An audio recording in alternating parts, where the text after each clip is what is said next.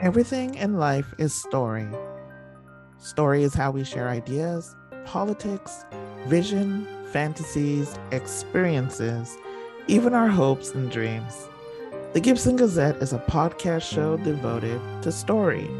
Those we consume, those we tell ourselves, and those told to us. Hello, hello, folks. What's going on? It's your girl AMC, Anne Marie Collymore here, and I am joined by my illustrious co host, Mr. L. Michael Gibson. What's up, LMG? Hey, hey, hey, hey, everyone. This is your boy L. Michael Gibson, LMG, returning for the second season. Yes, sir. Of course, we never really properly ended the first season, but that's neither here nor there. We're not gonna look back, bring up old stuff. We're gonna talk about the new. That's right. The new right. format. We heard you loud and clear. Y'all said, no, no, y'all talk well, y'all talk real good, but y'all talking too long. You're talking too Righto. sir. So we're we're we're we heard you. We are tinkering with the format, trying for something closer to 45 minutes to an hour. And um and and you'll see where this season is our season of nostalgia.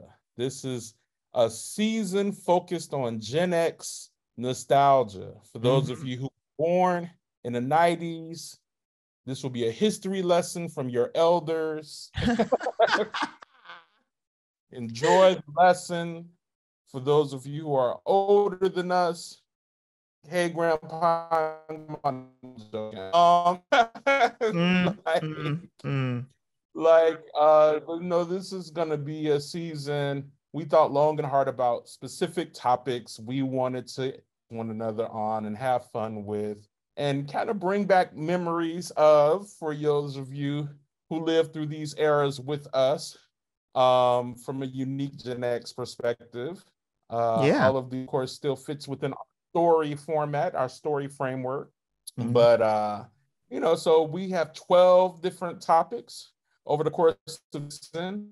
We'll see how consistent and good we can be about making sure we're up to date every two weeks with the new podcast show. So Yes, for sir. the next 24 weeks, you will be joining us for the fun. All right. Kudos. That's dope. Our show, our nostalgia trip. So, what do y'all think we're gonna go today, baby? What y'all, what y'all think we're gonna talk about? Where do you think we're going? So we have no idea. We had like a little coin, a coin toss to see which side wanted to go first. Which which of our twelve? Because we both got six. We got six apiece, Mhm.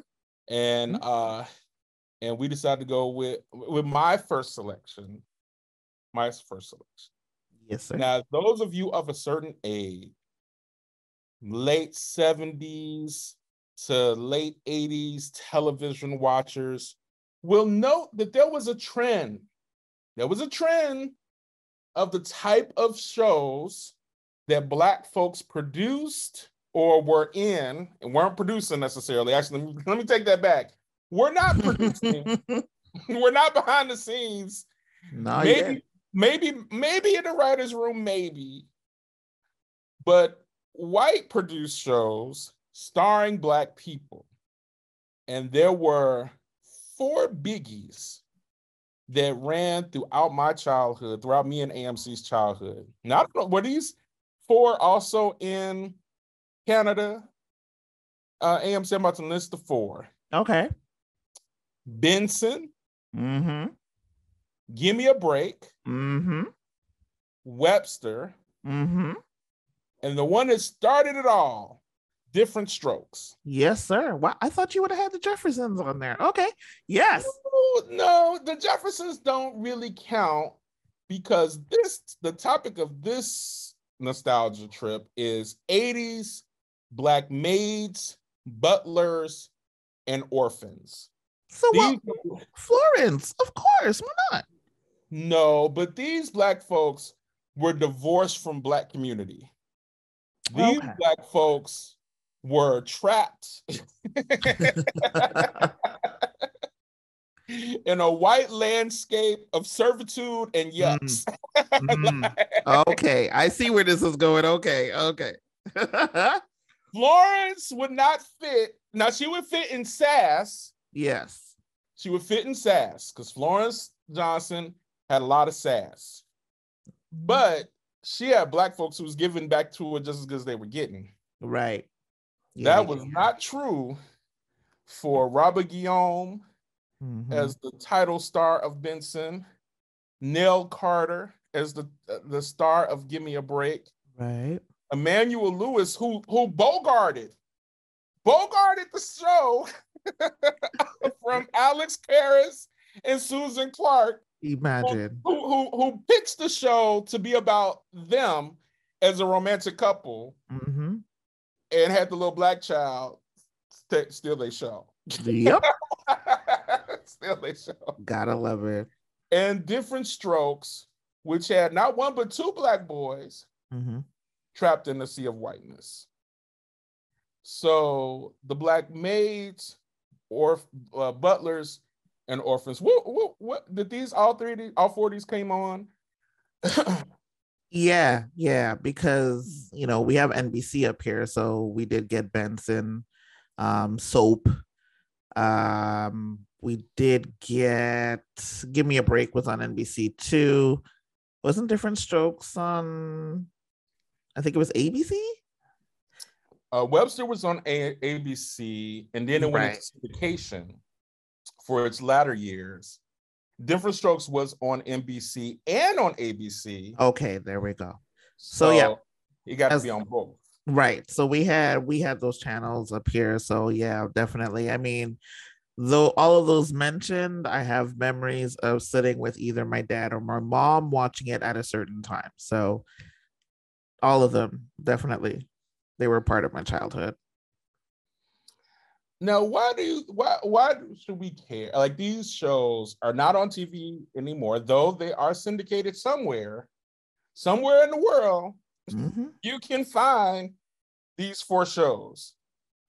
Um, perhaps even on Hulu or Tubi or Roku, you know.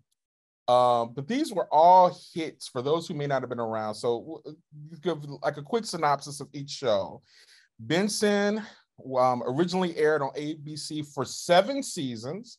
Mm-hmm. From September 13th, 1979, I was all of a wonderful four, to April 19th, 1986. So ran a nice long run. Robert Guillaume, who had been a Broadway star prior to this, mm-hmm. actually a good chunk of the show uh, cast were Broadway stars. Renee um, um, Inga Swenson was like a huge Broadway star in the 50s and 60s. Um, she played uh, Kraus. yes. Um, Hilarity. Yeah, I mean, so like, you know, there was a lot of Broadway royalty in this, and Benson played uh the head of the household for Governor Eugene Gatlin, played by James Noble. And the show focused on the conflicts and the relationships of the governor's household. Now, you know, and Benson was sarcastic, he was shady, he was kinda, yeah. you know, he was a throwback to the uh, Hattie McDaniel's sarcasm from Gone with the Wind and mm-hmm, mm-hmm. Louise Beavers from Beulah. Um, you know, interestingly enough, this to your point, you brought it up. Benson was a spinoff of a classic show called Soap, um, which was a a, spit, a, a, a spoof of soap operas, and Benson played the wisecracking butler for that family, the dysfunctional Tate family. Uh, so you know, and and and Guillaume is a very talented actor, was a very talented actor. He died actually um while doing a follow a new show called Sports Night that was critically acclaimed, you know, was getting lots of rave reviews. He had also um, was the first black Phantom in Phantom of the Opera in the LA run of the show. I did not know that. Yes, wow. he played in that. Um, and I knew him from shows like he did an all black cast of Guys and Dolls, um, and he was in that back in the 70s. So I knew him from like those kinds of shows. Mm-hmm. Um, but he won an, an, Emmy. He got an Emmy for his time as the outstanding lead actor in a comedy series in 85. Um, so you know, he was rewarded for his wisecracking butler. They tried to modernize it. I mean, because after you know, after a certain point in the 80s, it was kind of like, okay, come on, y'all for real, like our biggest black shows of the era are still these kind of throwbacks to the 50s domestics. Mhm. Mhm. So inexplicably, inexplicably, Benson went from the, the butler to the lieutenant governor of the state. Because TV. Because TV, y'all. Because TV. Yep. Yep. Uh, but hey, they were trying. They were trying to respond to the pushback that you have this brilliant, the, the most brilliant man in the show, right? Mhm. And that was kind of the their way of being progressive. The smartest person in all of the episodes was Benson. You know, the one who had all of the answers. was Right. Benson. But he was still, you know, in a place of service to the white folks. Mm-hmm. Mm-hmm. Um, and then we had Give Me a Break, which uh, launched in uh, October 29th, 1981, Mm-hmm. and ended May 12th, 1987. It ran for six seasons. Nell Carter, too, a Broadway veteran who had won a Tony Award for Ain't Misbehaving, for Mhm. her kick-ass rendition of Mean to Me. Um, That woman had chops, man. I remember when she would open her mouth, she could sing. mhm. And um, and, and those of you who are even older may remember her from Hair, the musical Hair. Mhm. and she was singing about white boys, black boys. Uh, and uh, you know, Nell was like a little fire plug and with Yeah. boom with talent. Um, unfortunately, she is also no longer with us. Uh, but yeah, the show ran where she was the housekeeper for a widowed police chief, played by Dolph Sweet, and his three daughters. Mhm. Uh, the breakout star of the show was Joey. Yeah. who played this this little sweet white boy uh Mhm. that Fidel took care of. That was her baby. That's right. black- The black, the black, ba- the white boy was her baby. Um, he went on to become like bob cut. idol and like have albums and go on to greater success than Nell Carter was. Imagine. Who was the star of the show. Um, and then we get to uh, the, the my key key because I still think this is so funny that uh, Alex uh, Karras and I'm sure I'm pronouncing his name is he's like uh, it's Greek. I think it might be Karas. Um, and Susan Clark had been pitching around this show about wanting to do a romantic comedy about this couple. They were married in real life, and um, and and they were like finally got some people who were interested. And they were like oh we think they're funny. We like them. They're a cute couple. We're going to give them a show. And then next you know they were like what do you think about having little black boy Just throw the black boy in the mix. literally and I Literally did not know about that premise either until I read about it. I was like, what the fuck? Are you kidding me? I had no idea. like so they had gotten a green light mind you my, imagine you've gotten you've you've written a pilot you have a premise for your show Mhm. get a green light everything is ready to go and then the people who are financing say yeah by the way we have noticed this little black child i forget what he had been on before is either commercial or some kind of something but he had made a big impression and this is after Gary Coleman had already demonstrated cute little black boys with sass, Yeah. his moneymaker. Mm-hmm, mm-hmm. So uh they had invited and um and unlike um, uh Gary Coleman, Emmanuel Lewis actually uh doesn't suffer from a condition like so I think some people thought he was Emmanuel Lewis was uh a little person. Mhm. he is he is short. I think he's like four eight or four eleven, something like that. He is short, but he actually does not um you know because I assumed that he suffered from dwarfism. So did I. but um but I'd read that that technically that he doesn't necessarily suffer from that. So that you know I could have gotten that wrong, but I, when I was re- researching for this, um that was one thing that came up. So initially, Hmm. they brought him on the show, and they were like, "Oh, "Well, we'll let him be on, but we need the emphasis of the show to be about the romantic couple." And they were like, "Okay." That was kind of the compromise. It was like, you know, and then they got him on the show, and the scripts were, oh, look at this cute little boy. The scripts was all about the cute little boy. cute little boy. and they were like, and so they were going, and and this became really uncomfortable for the whole first season because they like going and complaining to the writers' room. Emmanuel Lewis thought it was about him, you know, reportedly, and you know, felt it was very uncomfortable on the sets. Mm-hmm. Meanwhile, the show was a, a hit, hit out the gate. of course. Hit out the gate. It ran from September um, 16th, 1983 to May 8th, 1987, and then got picked up for a first run syndication from September 21st, 1987 to March 10th, 1989. Wow. So it was it was it would have ended in 87, but it was they were like, no, no, we think it still got some more life. They stretched it out. It on syndication to stretch it out. Mm-hmm. My God. Yes. So um, so they they they finally had to come like to a head after the end of the first season and was like, we need like that's not what we pitched y'all. We, mm-hmm. we appreciate that the black boy is a success. We we get it. He's he's fine, but we need this to be more balanced. So they they did give them a more balanced show after the first season. It was more 50-50, the romantic couple having problems and issues, and the little black boy and his mm-hmm. and his personal stuff. And so that was the the show.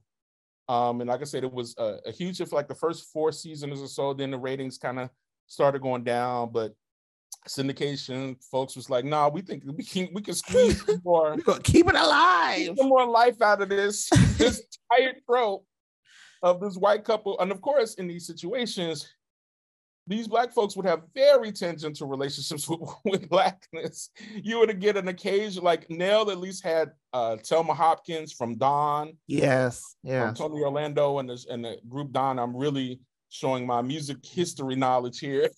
Tony Orlando and Dawn were big hits in the late 60s, early 70s, very Las Vegas. Uh, uh-huh, uh, kind uh-huh. of uh very like fifth dimension Las Vegas kind of yeah uh, you know um and then we didn't see them, and then we saw Telma doing uh, "Give Me a Break" as the yeah. best friend. Yeah. And the United Babies remember Telma Hopkins from Half and Half as the mama, mm-hmm. or um, what was that little the, the girl from the craft? She with the black girl from the craft with the wild hair. Um, yeah, yeah, yeah, yeah. I know what you're she talking about. Her mama. Not um sister, sister. No, not sister, sister. No, um, no, no. Half and half. Half and half, right? Half okay, yeah, yeah, that's what that one was called. Right? Um, the one that was kind of like Cree Summers, but but was a little bit. yes, I know who you're talking about. Yeah, it was the hippie and the rich girl. Yes, right. The one whose hair fell out in the craft, or or, or she was made the white girl's hair fall out in the craft. Yes, I um, remember. I remember. Yeah, uh, the white girl was racist. Um, but in any case, uh, yeah. So we so she had like Telma, and every once in a while she might have like a, a black guy show up be her little love interest for an episode or two. but for real, for real, Nell was there to service them white folks and their problems and help them solve all their issues. She was she was Beulah. She was Beulah for the 1980s. Mm-hmm. You know? Um, and then Different Strokes was another orphan story because Webster was an orphan story. Mm-hmm. Um, you know, Webster's I think parents had died and they, it, I think maybe the white folks knew the black parents that in. in, in I think it was a, wasn't he supposed to be like a um uh godparent or something like that? Yeah, I think that might have been what it was. Yeah, and he uh, took a you know they conveniently killed died. off. You know, now of course, you know Webster apparently didn't have no grandmama. He had None no of that. he had no uncle. So you know that's not a real black world, right? we had no cousins in them. Come on, man. ready made to be a cute accessory for these white folks. Hmm. Anyway, uh, they're different Strokes, the granddaddy of them all. Uh, we might know more about this show because of the afterlife of those child stars. Basically, yeah. Honest to God. Which wow. unfortunately all three of the child stars of the show I was gonna say not do well. But you know what's interesting who did do well? Um, because when I was looking at the guy who played Dudley, who was oh yeah the best friend he ended up being a writer and producer and entrepreneur. like he Imagine. he went on to do great things. He like the, you know, maybe that's the, the you can't be the star. you gotta be like cousin Oliver. You gotta be like a sidekick that comes in, does a few things and leaves.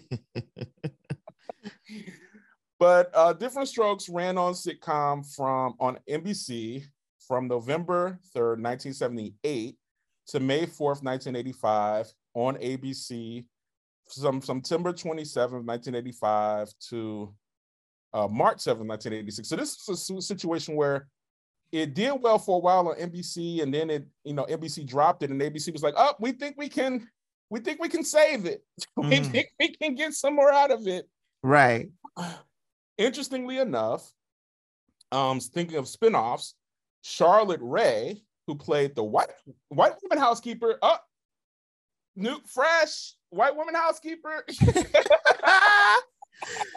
oh my facts of life. Break, breaking up, breaking it up. Yep, yep, she yep. would go on to uh, serve as the uh, woman, the, the the head mistress of a girls' school for the Facts of Life. Um, and the Facts of Life was supposed to be her show, mm-hmm. but she too was a assert. that is true. Tootie did it all. that, that was it.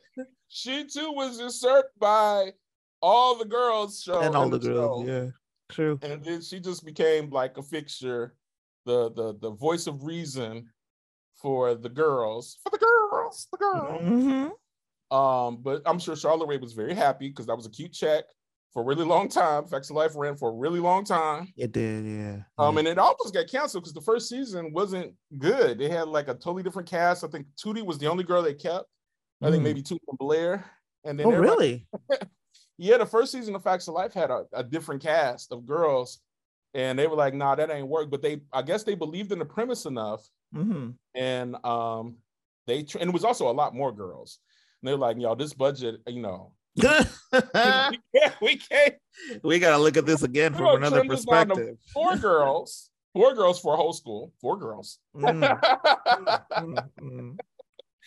And um, and then Miss Garrett was like, uh, she wasn't really like a headmistress. She, um, when they brought Charlotte Rae for that second season, I think she was, uh, running like a shop, right? And then the girls lived under upstairs from the shop my God, I don't from the shop. all of that.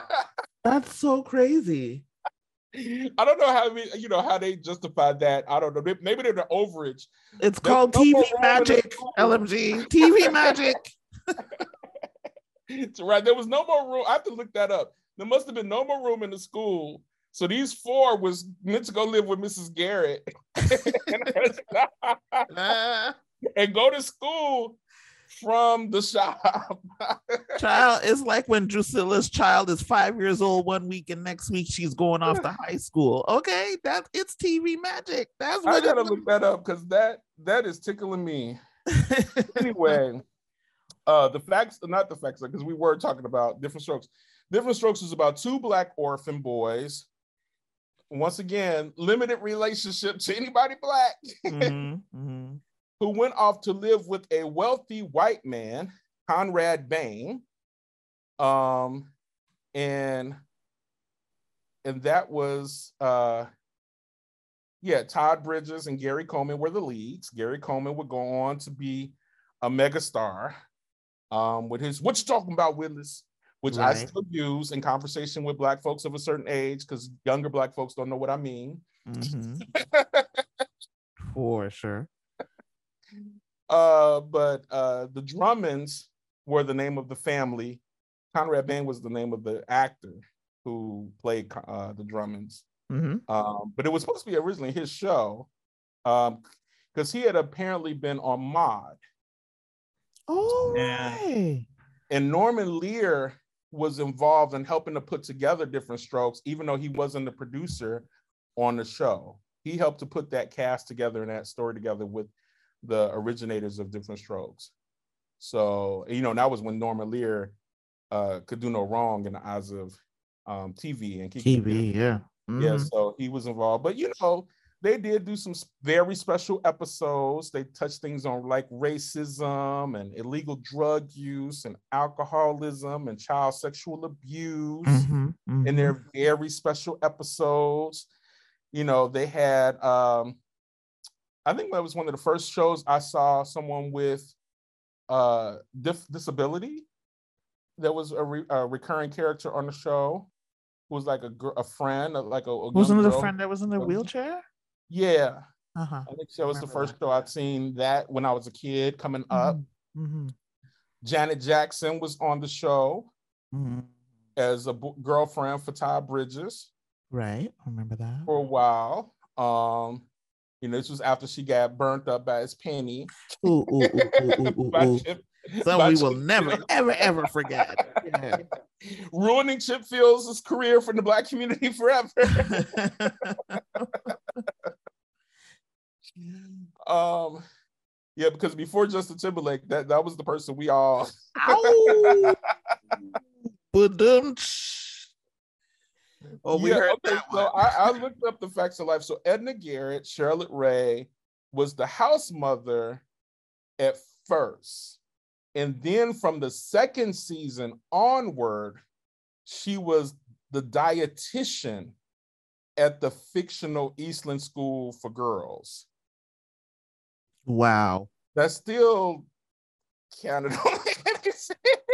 How did oh okay.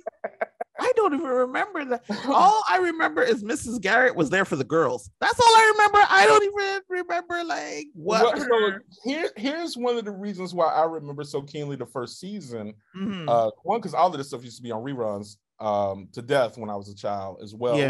They were running the show, and I was seeing reruns too. Um, Molly Ringwald was one of the original cast for um, for the season one. Uh huh. And the way that they were able to thread it from the different strokes was Dana Plato's character, Kimberly Drummond, had requested Miss Garrett help sew costumes for a student play at East, East Lake School for Girls mm-hmm. that she attended in upstate, and the dorm's house mother had recently quit. Miss Garrett agrees to help, puts on a successful play, and solves the problem for a boyfriend obsessed Nancy Olson as she also meets Blair Tootie, a small town girl from Kansas, uh, Sue Ann Weaver, and a budding activist, Molly Parker, played by Molly Ringwald. And then she was ah. asked to stay on. And that was how they justified her coming over. Because, you know, just sewing and taking care of some problems get you a job when you white. At elite schools, right? right. Upscale, upstate New York. Jesus. But it's interesting that one of the people they cut, I mean, we might not have even got Molly Ringwald of the 80s had she stayed. That is true. With the show. That is true. Well, you know what they say, everything happens as it's supposed to, right? So mm-hmm. there and you so go. we got Nancy McKeon mm-hmm. came in the se- second season as the student originally from the Bronx. She's probably the only one that's about between her and Kim Fields, they neck and neck for keeping a career because uh, both of them stayed. Nancy McKeon stayed doing a TV movie for Lifetime. was, right. when in doubt. Yeah, and uh, you know, and obviously Kim Fields has gone on to be in everything from Living Single to The Real Housewives of Atlanta. Real Housewives, yeah, exactly. So, mm-hmm. but um, but yeah, I digress. We were talking about the orphan black folks str- stranded in Whitelandia um, with wealthy and middle class white folks, solving all of their problems for them. Because this is what race relations was giving in the 80s. Yeah, right. So, what, what, what are your that. thoughts? How did you feel about these shows as a kid? It's funny because when you like the perspective that you have as a kid is way different than you have as an adult. When you're looking back at these shows now, you're like, wow. So that's that was the reality back then when I was watching that, that wasn't even in context. I just wanted to sit down, watch a show with my daddy, and that's it. It had jokes. A lot of the jokes went over my head because they were adult jokes, and that was that, right? So, yeah, like I said, looking back at them now, you're like, what? What? And as we were talking about um like the the, the maid roles it makes me think of um you know the the whole uh, maid and domestic scheme of how you know windrush and all of these things pop into my mind uh with transitioning um you know caribbean or black people into and i'm using air quotes as usual into the country into white countries into society into you know. So it's it's interesting to to to see how things parlayed then when you were a kid and then you're looking at it now and you're like I, I don't even know if i would enjoy it the same way because i'm looking at it from a totally different perspective. Maybe i mean of course the jokes are jokes man. It is what it is but just thinking of all of the the, the stuff behind it and um how layered it it all is it's uh it's pretty interesting. So back then i couldn't even tell you how i felt about it really and truly. It was just a show. I was watching it and it was a lot of fun. But now makes you think. It definitely makes you think. And we I covered the- sorry go ahead. No, go ahead. No i was just going to say we touched upon like certain things as we were we were discussing it like when you're were watching it then you're not thinking uh white family being the savior. Uh, you know I'm, I'm not thinking that at all. And looking at it as you get older and you start understanding different things that's when you kind of look at it from the perspective of is this what we're doing? We have to be saved why do we have to be saved? Why does it have to be in this context? Why is it that that's the only reason or the the only um, platform that could have been used in order to get a show? How is that the theme? How is you know you start asking yourself questions and start uh, digging a little deeper. So.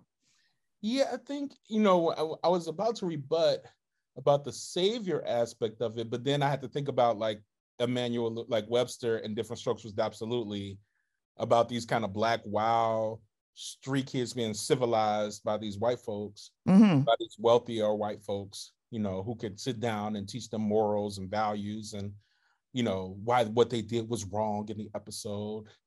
Um, and so yeah, I mean, in that dynamic, there is kind of a more very explicit white power, right uh, you know, uh, at play.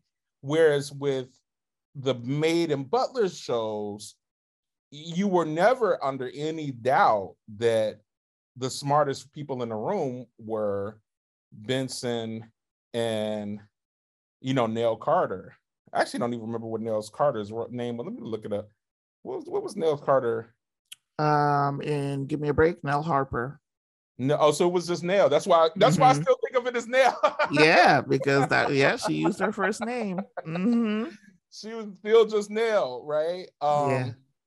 So yeah, like they they were obviously the smartest people in the room. They were the moral compasses of the show. right The white kids were the ones that were wild and doing crazy stuff, and the husband or, or the the police chief was, you know, needed to be set down and taught about how to be a better parent. So, I mean, I guess that was the progressiveness of it, right? I was supposed to be like progress. I mean, thank God at the same time, to your earlier point at the start of the show, we Mhm. had the Jeffersons was running at the same time as these other images were happening. And then towards the end of these images, the end of these kind of tired tropes, uh, we get the Cosby show right as the Jefferson is is, is ending. right Right. So the the Jeffersons ended in 85. The Cosby show debuted in 84.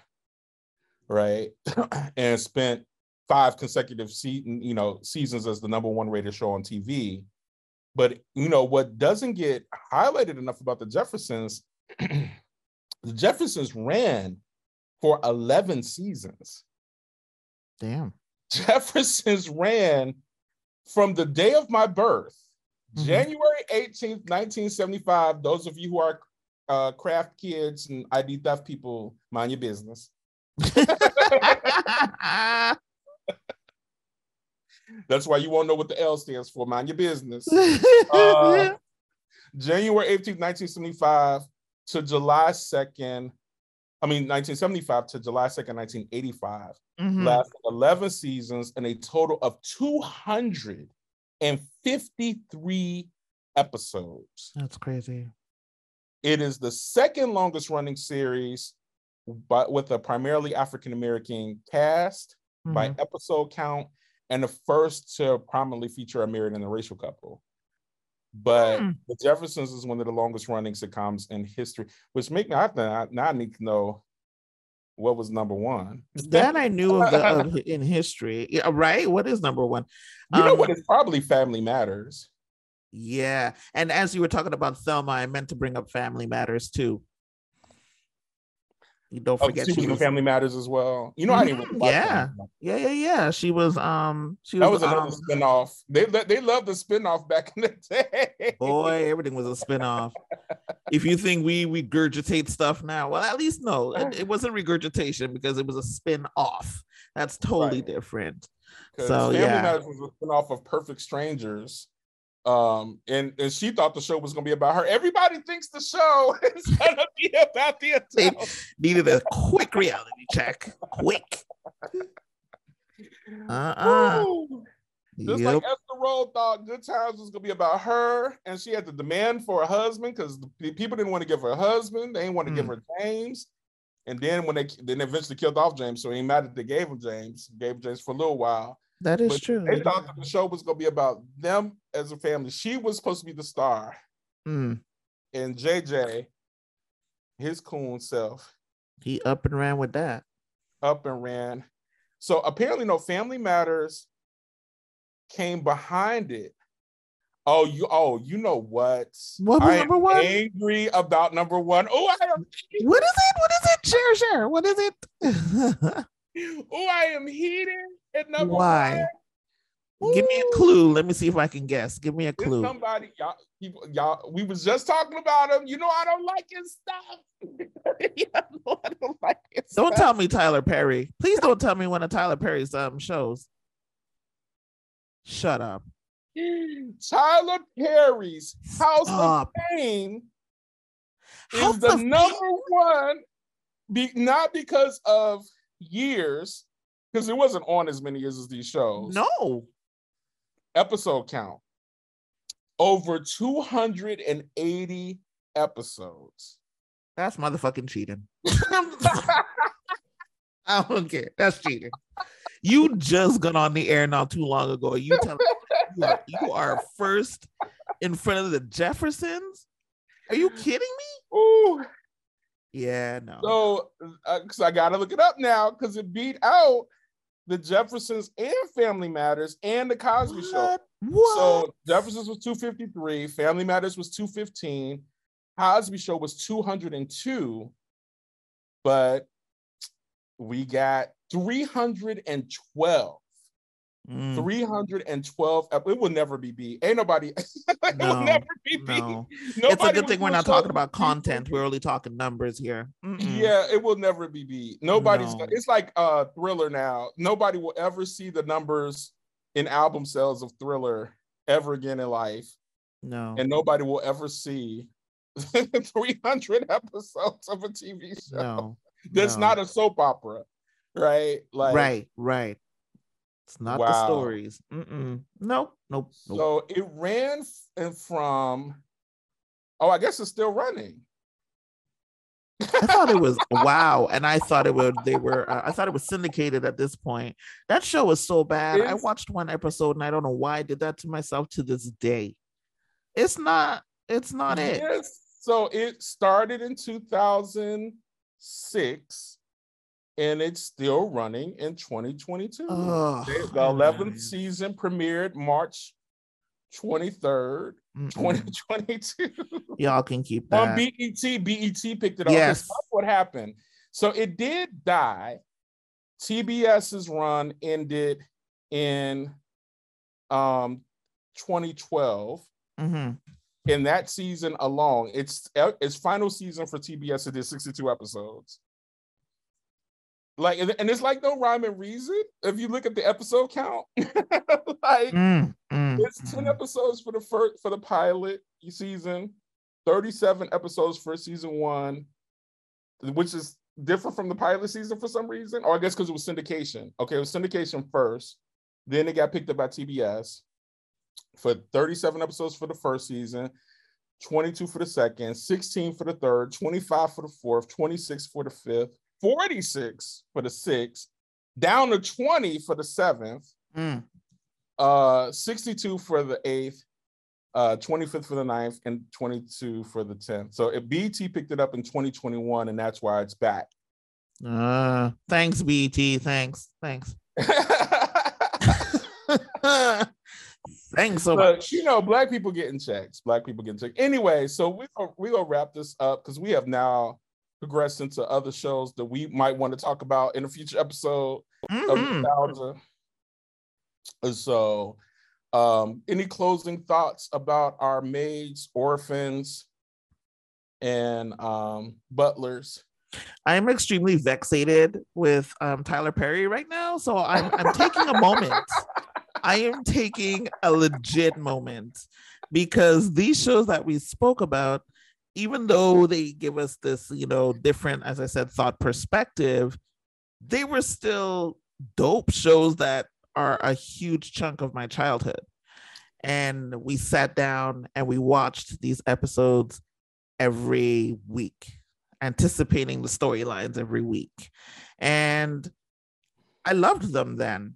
I really did. They like I said, we sat down, we did what we did that when those shows came on, we made sure we didn't miss them. And now you're telling me Tyler Perry is in front of the Jefferson and I'm supposed to just swallow that. It's like a jagged little pill right now. So I'm just having a moment, y'all. But I hope you got, you know, like I just mm, mm, mm, mm, mm. I mean, I I, I feel you 100% about the you know House of Payne versus the Jeffersons and the Cosby Show and the Family Matters of it all. I will say, I don't think that the shows that we've chosen to spotlight hold up. Like as as potentially like maybe Benson, and if it Benson does, it's only because of the brilliance Robert of Guillaume. Robert Guillaume. Yes, That was hilarious a hundred percent. He was so shady and he would let them white folks have it like Oh that. my god, Because- he was—he was show- what um Geoffrey is to uh Fresh Prince. That's you know that that snark and and honesty. That that was him. That that was that was it. and, and because the white cast members were such so inept and incompetent he yes, so competent that I, I think that one could hold up today it's almost like a satire yes, yes, um, I agree. I, whereas i don't you know nell was you know sassy because you had to be black and you know had to be sassy Mhm. She was a, black, a big black woman on tv in the 80s Yes, but I don't, I don't necessarily remember her being that like snap crackle pop with the shade um in that same way that uh no, no. Benson was Mhm. and you know and Webster and different strokes I just I think those shows would just completely fall apart in front of a contemporary audience I don't see how I mean you know they're small T they're very father knows best leave it to Beaver Mhm, the black mhm, kids mhm. you know, there's you know very wholesome. The Waltons kind of wholesome, and Eight is enough kind of wholesome. Yeah, I yeah, don't know yeah. that we buy that kind of wholesome anymore. Um, you know, maybe on like seven, you know, even and even now, like the Seventh Heaven years, we now Oh, know wow. that Teddy Dead was doing things. you said seventh heaven. I wow, wow. I mean, because like I'm trying to think when last time we invested in wholesome, you know, outside of the Hallmark Channel. Um, Yeah. so yeah. yeah. I don't I don't know that those shows would hold up today. I I do think, you know, as black folks in the 80s, we were very like black folks in the 60s. We were just happy to see black folks on TV. Mhm. Any way to get them. I'm sure cultural critics of the day who were grown, because I was a kid when these shows ran. I was like in Yes. elementary and middle school, Mhm, going to my first year of high school when these shows ran. Right. So, you know, I was obviously, you know, in comparison to the 70s shows, which were much more urban comedies set in urban environments, set in all black environments, like That's My Mama, like What's Happening, like Sanford and Son, you Mhm. know, uh, those sometimes they would, you know, like I think Mabel King was a domestic and what's happening, and, and and that's my mom. I think she might have been also, but um, they were firmly rooted in much more of a black environment. And I think we might could enjoy those more today than these shows from the 80s. But I'm glad they happened. You know, yes. people got paid, yes. people were successes. You know, Michael Jackson was carting around Emmanuel Lewis, which was mm. weird, but you know, that happened. yeah. That's a whole other podcast, y'all. You know, they sold Gary Coleman and Todd Bridges sold tons of tabloids for National Enquirer for the next for 20 real. years. For real. Dana Plato as well. Mm-hmm. They all sold lots of tabloid stories. So yeah, yeah, you know, they yeah. did a thing. Um, anyway, so that's our nostalgia trip for this week. Uh we uh what, what what's what's our next week? You know, when you give us a sneak peek, since yours is next for yeah, um I'm you know, I'm you know, okay, you know what? Let's do next week. We'll do 90s soundtracks. Yes, we're gonna get into some of these soundtracks. So stay tuned for that. That's that's gonna be dope because I saw I think it was a meme that I saw going around, and they were talking about one soundtrack has to go, and I was like, "Yo, mama." So I need to sit down and and get this out of my system. This is what I need to do because there's nothing like a 90s soundtrack. I'm sorry. I said what I said. we're girl, uh thank you for checking in with Gibson Gazette. Uh keep us in mind and tell us the stories that are uh enrapturing you that you want us to talk about. What nostalgia might you want us to touch on this season? Yeah. We have our nostalgia way. And while this show probably won't make 45 minutes to 60 minutes, when we edit it, it will it will still be shorter than what we used to do. So, indeed, indeed. We'll get there. We promise we'll get there. All right. Thanks everyone. Good night. Have a good one.